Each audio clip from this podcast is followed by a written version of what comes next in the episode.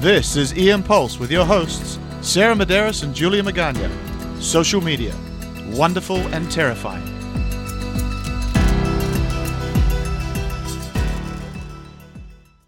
Welcome back to EM Pulse.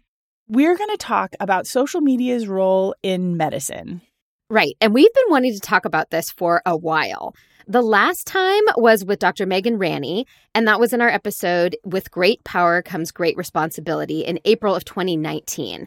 But this is such an evolving topic, and so much has changed. I totally agree. And I would argue things continue to evolve. So, okay, we're recording this. What today is September 8, 2023. So, this is our best take on social media at this moment in time. But hey, guys, it may change by the time this is even published. Yeah, and so to get into this, we've invited Lauren Suedkamp. Now, I know Lauren back from when she was the social media director at UC Davis Health, but she is now the vice president at a digital health public affairs agency. Welcome, Lauren. Thanks, guys. Happy to be here. Yeah, this is exciting because Lauren was here at the inception of EM Pulse, and now here she is as our expert on this podcast. So it's Yeah. pretty cool. Absolutely. She helped us so much along the way, too. So thank you for all of that, Lauren. I know what a full circle moment. So exciting. Okay, Lauren, we need to start off by defining social media for this conversation. I know there's lots of definitions, but what are we talking about when we say social media today? So I think when we talk about social media today, we're really talking about platforms that allow you to be interactive with other people. And so it's kind of where you see those two way conversations happening. Um, you think about your traditional like Facebook, Instagram, Twitter, X, whatever it's called today. today, on September 8th, it's called X, formerly known as Twitter. It could be something completely different tomorrow, but today you'll hear me probably go back and forth between calling it X and Twitter. Old habits die hard. We also think about it in terms of TikTok. Can't have a conversation about social media without TikTok. And I'd also say that there's some others that have really emerged as kind of contenders, quote unquote, that we may not have traditionally thought of as contenders. So YouTube is one, especially with the release of YouTube Shorts. And then the other place that you're kind of seeing this like intersection of is it social media or is it the internet is Reddit. Okay, so let's talk about some of those platforms. What are the top platforms that healthcare providers use?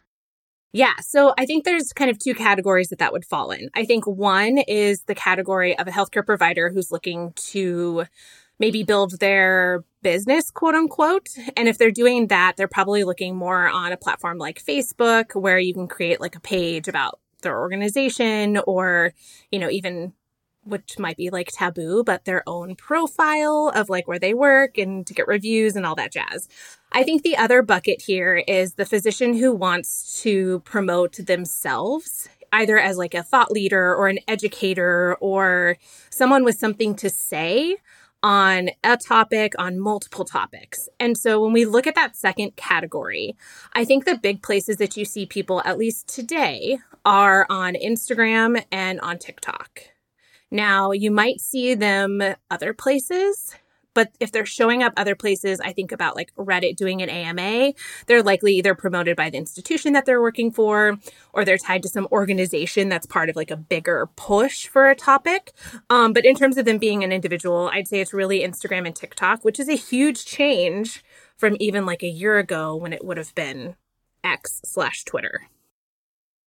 Why do you think those particular platforms are so popular? I think they're so popular because they're so engaging.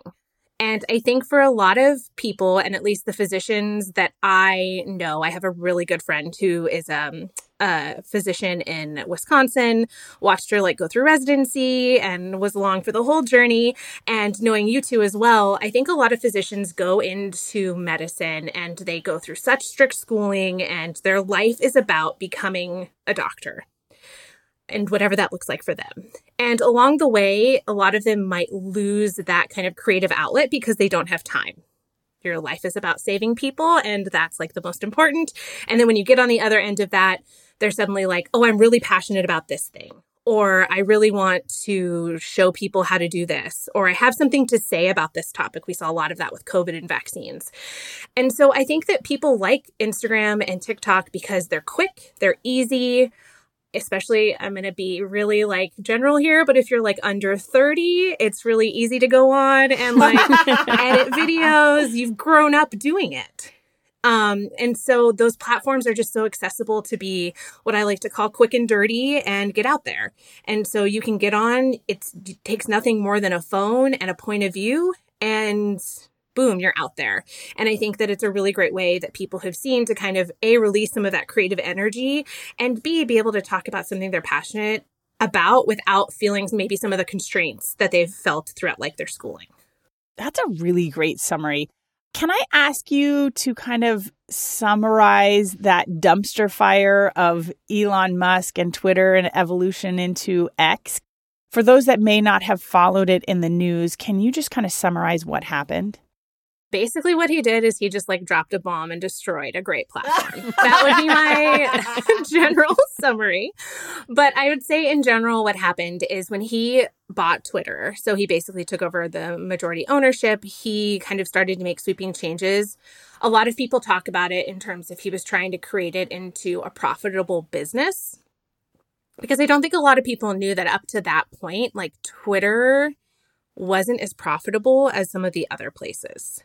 That's not to say it was posting, you know, gigantic losses and was always on the brink of collapse, but it also wasn't the big places where you saw a lot of ad spends like on Meta or even on TikTok. And so when he bought it, I think he came in and I'm giving him way too much credit, but he came in with the idea of turning it more into a business. But along the way, he destroyed everything that made it what it was in terms of the verification processes, having to buy your blue checks. What is that? That means that like person off the street could do it versus a big corporation. The fact that you could impersonate other accounts, the whole Eli Lilly insulins issue popped up. And in those moments, it destroyed any of the brand and kind of personal safety that had existed on Twitter before that really allowed it to still be a free speech kind of platform, but you were limited in terms of some of the hate speech that was out there. And when he came in, it blew the whole thing up and it left people really vulnerable to things that they weren't vulnerable to before. Tell us about the Eli Lilly insulin incident. So, what happened with Eli Lilly, which was really terrifying, not necessarily for physicians, but I think it's an example of the dangers that could exist on Twitter is that when some of the verification processes were removed and some of the checks that were in place to ensure that, you know, accounts and people were who they said they were to the best of the ability, obviously, someone created a fake Eli Lilly account. Um, and if you don't know, Eli Lilly is one of the biggest producers of insulin. And they posted that insulin was now free for everybody. And it was horrific is the best way to put it. Like it played with Eli Lilly's stock immediately. It was a very like major like crisis there. But what I think is the most important thing, at least from the work that I do, is it pulled back the curtain that you were like no longer safe on Twitter. That there was always kind of this feeling, especially if you were verified, that it meant something to be verified. And it meant that it was really clear who was who especially if you were such a public person, persona, company, whatever. And when that happened, it, I like shattered it. And it made it so, like, what is real? Because a bunch of news outlets picked it up because it looked real.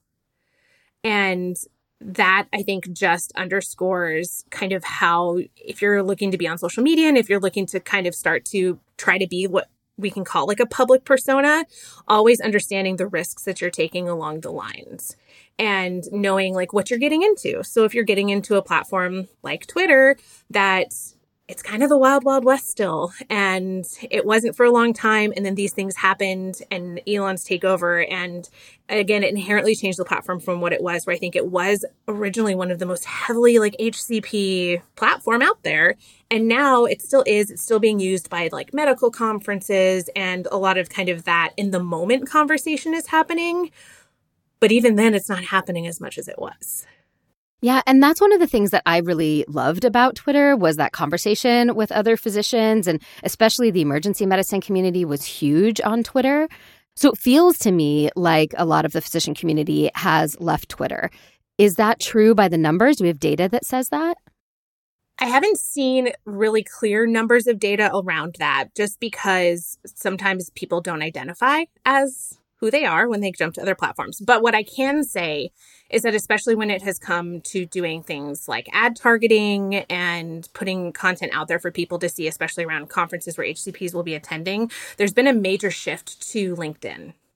And the reason that is, is because while there are physician specific platforms out there like Doximity and Sermo, those are closed platforms that only physicians have access to. Like outside people and companies can like place advertisements, but only physicians are part of those. LinkedIn has now become the natural place for kind of that professional, quote unquote, interactions that you saw a lot on Twitter. And so you saw a lot more kind of physicians putting themselves out there writing thought leadership. So, of course, it had to now be longer than 280 characters. But from what I know, a lot of physicians have something to say about things and need more than 280 characters to really make a strong point. And I say that in like the nicest way possible because you have research and data and like all this backup. And I think LinkedIn has really become that place where physicians are engaging more. And it's less in the traditional sense that we think about LinkedIn for the layperson. They're not necessarily on there looking for jobs. They're on there to kind of have those professional connections with each other, with organizations, and with other thought leaders in the spaces that they care about. Interesting. Are there any other platforms that have shown themselves to be a meaningful competitor to X, like Threads, or you know, you mentioned Doximity and Sermo? Is there anything else that has kind of filled that space about microblogging and sharing and having that conversation? Well, that's a great question. So I think that Doximity and Sermo to the outside person are always going to be a mystery just because unless you can talk to directly physicians who use it, it's hard to know from an outside perspective like what's going on there, what kind of conversations are happening as it is such a closed platform.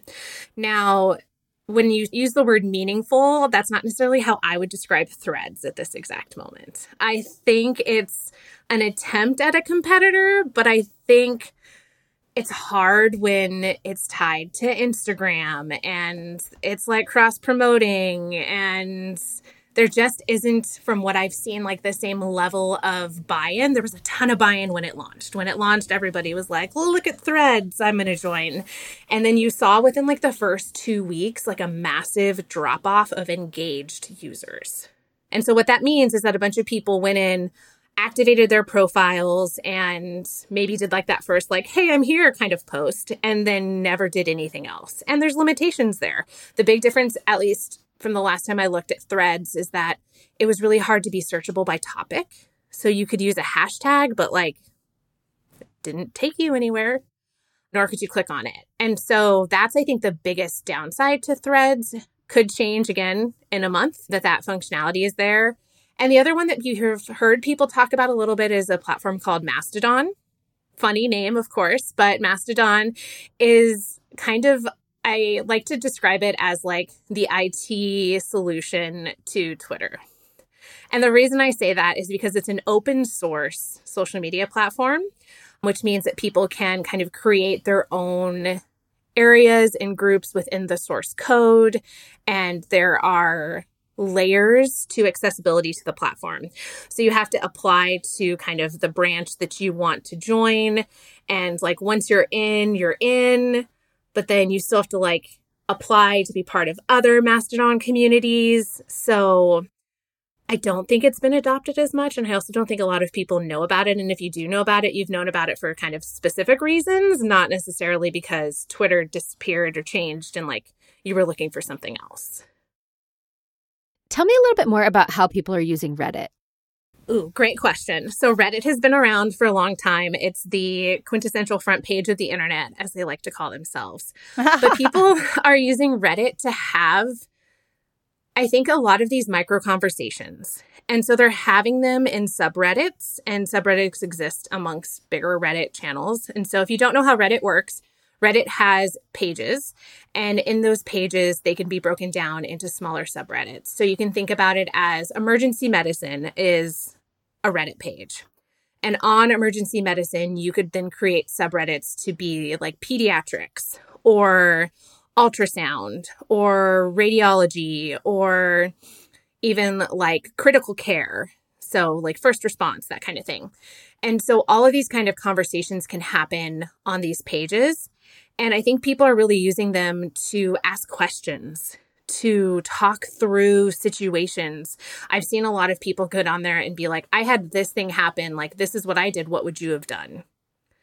And you see people having those conversations, or you see the general person asking, like, my kid has been spiking a fever of 104 for the last three days. Like, do I go to the doctor? And it's interesting in the responses because you might see like a fellow parent who's just like, no, I gave my kid Tylenol and they were great. And then you see like an NP pop on there who's like, you should probably call the nurse advice line. Or, you know, like you see those people pop up, but they're self identifying. And I think that's the difference with Reddit is you're about as anonymous as you can get on Reddit in terms of like your username can be whatever you want it to be. It has nothing to do with you. And even when you sign up for an account, it's not like on the other platforms where you choose like your job or things like that. You don't have to have any of that. I think the basics you have to have is a username and your location. So people are self identifying. And I think that's the interesting part. I think that's the scary part to me, even more so, like we talked about with the verification on Twitter. That feels like even more so licensed to post false information and um, not sure who to actually rely upon there. I'd say just to that point, though, real fast, that one of the things with Reddit that I think is really interesting is that there is an inherent level of trust. So when people put things out there and they ask a question, I think from what I've seen as a like a user and then also from doing some research on there into certain type topics, I think there's this inherent level of like when you ask a question or bring up a topic, you know that you're going to get the spectrum of things, but you also believe that by someone taking the time to get in there and write a real comment, that they're who they say they're going to be. I like to think about engagements in tiers. And so, like, a tier one engagement, in my opinion, is a like or a click to like open up the rest of something that's written that's maybe not above the like read more a tier two is when you kind of get into the I'm going to share this with someone. It might be a comment of like, this is great, like a small comment. But a tier three to me is when someone leaves a real comment, when they actually go in there and they say something more than a few words.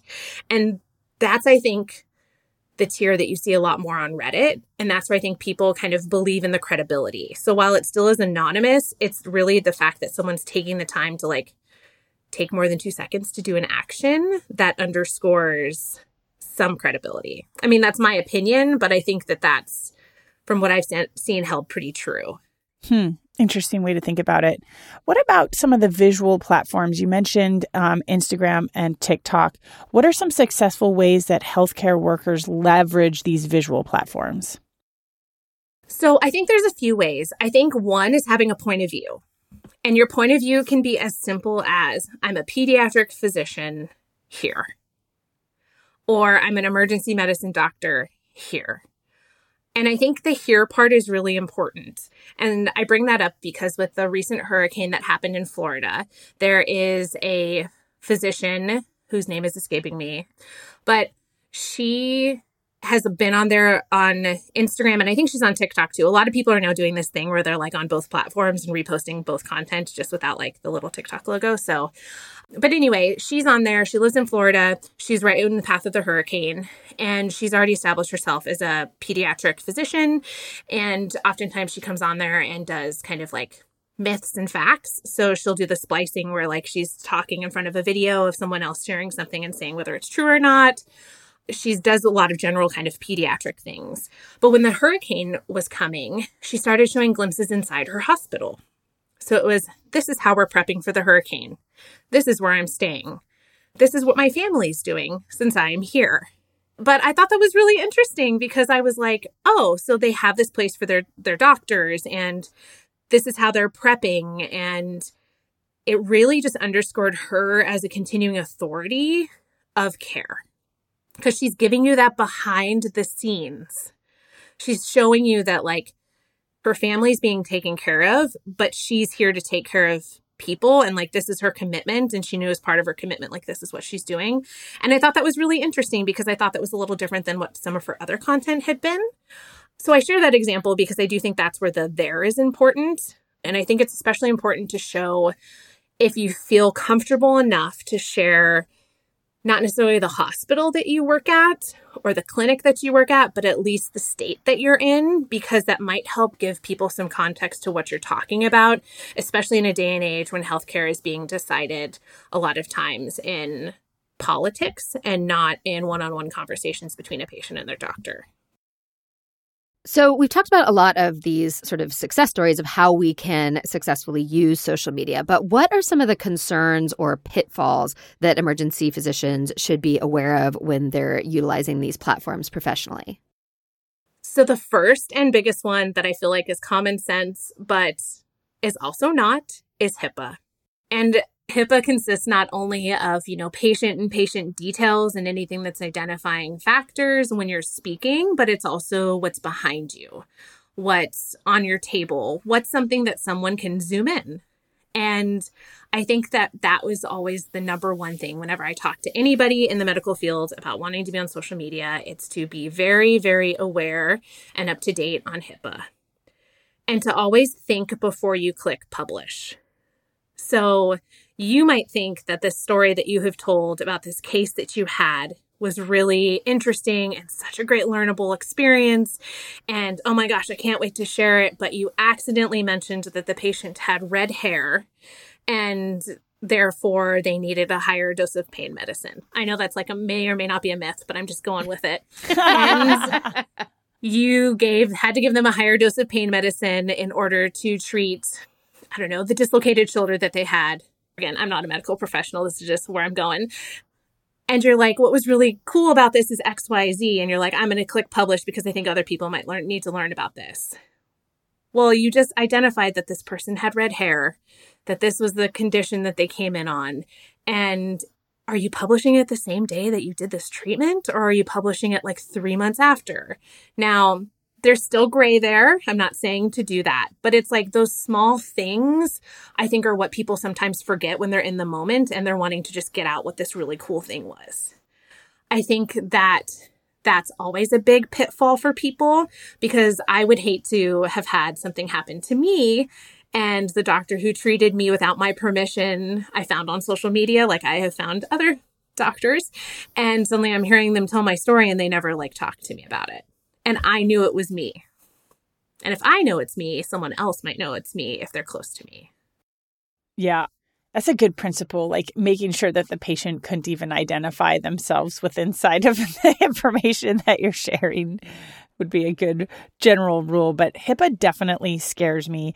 Also, you know, misinformation on social media scares me. And I want to be as precise as I can. That's really important to me how can I ensure that I'm not inadvertently spreading false or misleading content on social media? This feels like a conversation back in late 2020 into 2021 related to COVID, which was just such a fascinating case study in misinformation for the general public, but also in terms of medicine. I think what happens with misinformation is always knowing what you're talking about in terms of where it's coming from. So identifying off the bat, is this your personal opinion or this is your educated opinion? Now, the lines could be gray there, but that's where it comes up with data and facts and being able to speak to things that are reputable. And it's okay to not always have that backup if you have an opinion on something. But if you have that opinion, you also have to know that if you're sharing something that is misinformation or is your own personal opinion, not based in facts and studies, that you lead with that. I think what happened a lot is a lot of doctors were either quoting things, and again, I'm talking about around COVID and vaccines, but they were quoting things that were coming out as it was happening, not necessarily after the long term studies that are really effective. And I know that during that time period, we didn't have the luxury of time and a lot of it then came down to physicians putting their own personal stance on what was happening and not realizing, to your point at the beginning, Sarah, you have power. People are looking to you as an expert, they come to you for care. And so, regardless of whether they're your patient or not, your words hold weight. And so there is this responsibility, whether you like it or not, that people are going to take what you say and really consider it more highly or better than their friend or maybe even a family member or someone they trust because they trust you and they trust that you're supposed to have their best interest at hand. And so misinformation is like a poison. But what's challenging with it is so much of it is rooted in the personal. And so that's where I think it really behooves people to identify like, this is my personal opinion. Based on what I've read, this is what I think, and not doing a lot of generalizations, which is a lot of, I think, what we saw in that heavy time period. I think another thing that really scares me on social media, or um, maybe not scares me, but like stresses me out, is the concept of trolls. Somebody coming on and trolling what I'm saying. What is your best tip for dealing with trolls? Blocking and reporting. So, I'm a firm believer that social media can be both the best and the worst thing for mental health.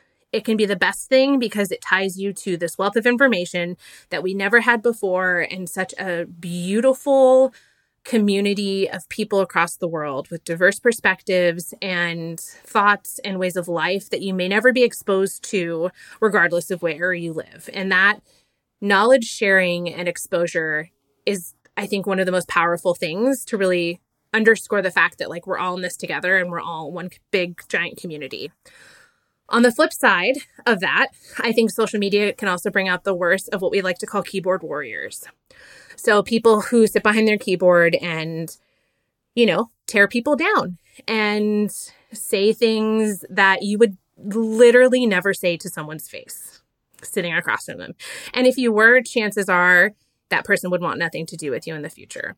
So I always just remind people that protecting your space and protecting your energy is the best thing you can do in those types of situations. It's the block button, it's reporting, it's limiting your comments. I've seen people do that on Instagram when they're talking about certain things because they just don't want to deal with people who are searching hashtags just to leave negativity all over the place.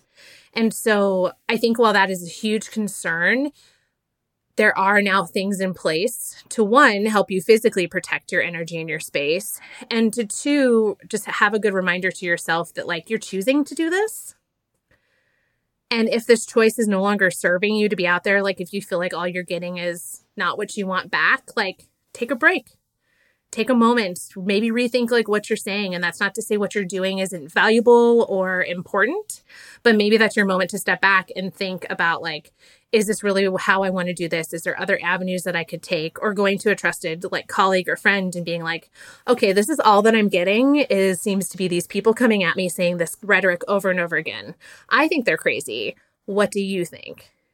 Because sometimes we get in our own mind too that like what we have to say and what we have to like share is 100% correct and like all the right things and the way that we're delivering it is so great and sometimes it could just be in the delivery that people are missing the point so let's shift a little bit. Let's say that I want to establish myself on social media and I haven't done that much, or maybe I've pulled back for a while. What advice do you have for somebody to kind of get started and get themselves out there with a professional presence on social media? Yeah, I love this question because I'm all about empowering people to like take the leap and, you know, be themselves. And that would be my number one piece of advice. Be yourself. People want to see people. They want to see you after a shift, before a shift. I would say in the middle of your shift, but, you know, caveats with that, as we all probably know who are listening to this if you're in the medical field, and have a point of view and like I kind of mentioned or alluded to earlier, your point of view can be as simple as I'm a pediatric emergency medicine physician. And what you're doing is you're setting yourself up for people to come find you and be like, okay, cool. So if I come to this person's page, I'm probably going to see them talking about caring for children, caring for children in trauma situations, having advice on things that they might be seeing coming up in the emergency room. So, like, do I go to the emergency room for a fever or not? Or when's the best time to call 911 for your kid versus like showing up and waiting you know they might eh, look for topics like that And if you're not wanting to delve into some of those types of things, they might also then be looking for you like, how do you take care of yourself outside of your shifts? What self care and showing like get ready with me routines is like the trend right now. And so, not saying that's necessarily what I think is the best use of someone's time to do all the time, but they might see that from you if you're just identifying yourself as that. Like, what do you do to get ready for a 12 hour shift? What do you look like after a 12 hour shift? Because to me, from the doctors that I've interacted with, that is the moment that I'd rather see than the get ready with me. Because that's like the real. That's like you've just been face to face with humanity for 12 hours. And I think that that human aspect, from my own personal opinion, is something that I think is still an untapped field. And that's not to say it's all doom and gloom because it's not. There's some beautiful, wonderful, miraculous things that happen. But I think that a lot of people just view it as like advice giving and not what it actually looks like to do the job. So that all circles back to my second thing about like have a point of view. So establish who you are and do your best to stay true to that, as specific or as broad as you want to be. And you've talked about this a little bit, but what would be your key platforms to start with? What you're comfortable with is the first. So if you are like, I take photos and I'm great at photos and like that's my jam and I write these beautiful captions, Instagram is your best friend. If you want to dabble in video, I'd say TikTok or Instagram. Now, both take a little bit of a learning curve, and that shouldn't be a reason not to do it. Um, there's so many people now who have like thousands of followers who, if you scroll back through their page, their first videos are literally like terrible transitions and weird looking text on screen. Um, you know, all that jazz. You can sometimes not hear them or the music's weird. And that's the thing, like, it's meant to be fun it's meant to be something that you try. And so that's where I think you kind of choose which medium speaks to you and know that you can evolve just like social media has evolved. And I think that takes us to the next question is for those who are already established on one or two platforms, what is your advice to them for expanding their online presence? Research. Do your research. What are you hashtagging? How are people finding you? Where are they finding you? Depending on your level of engagement on these platforms, and by that I mean like if you do any like paid promotions or I think TikTok might give a little bit better metrics than Instagram might give in that aspect, but look at who's following you. Look at where they come from, look at what they look like, and target that audience it takes some time and care and cultivation. It's one thing when people always talk about, like, oh, I went viral and that's how I got all these followers. Well, did you? Or did you go viral for like one post and when people went to your page, they saw that you had a point of view that they wanted to keep following? And that I think is huge. And that's not, again, to say, like, I think back to the days when Instagram first launched and, like, you looked at people's pages that were perfectly curated and, like, aesthetically pleasing. Like, I think that matters a little more now, just in terms of, like, wanting people to know, like, what you're talking about to click on a video. But I think it's less about that and more about, like, if this is something that's popping up in their, like, For You page, what's going to keep them on your page? And then what's going to encourage them to click follow. And if you're not seeing those click throughs to follows, start to think about why. Are there different hashtags you could be using? Are there promotions that you could do in terms of like what you talk about? I'm not saying giveaways, don't do giveaway loops, please, please, please. But are there things that you could promote that connect to someone else? Work with your organization. If you really have a point of view and you think you're great on camera, which you probably are if you have a following, how can you then tap into someone else who has a following as well that might be the type of people you want to follow you. I like that tip. So, Lauren, what do you think the future holds in terms of social media in the healthcare space? Ooh, that is a big question. On the one hand, change. I think it's going to constantly be changing. I think with AI and I think with these things that are I think I keep saying this, but like wonderful and terrifying all at the same time. That's how I think of AI right now. Um, it's going to constantly be changing. But I think the one thing in the future that holds true to today is no matter how much things change, people want to see people. And so I think the future still is building that connection. I think you're going to see some platforms come and go. I think you're going to see platforms change. Like, I don't think Meta will be what it is today a year from now, five years from now. But I think that it's not going away. And so I think the other piece of that is that for physicians, as they're moving through their career and thinking about social media and whether they want to use it or not, I think it's always going to be there.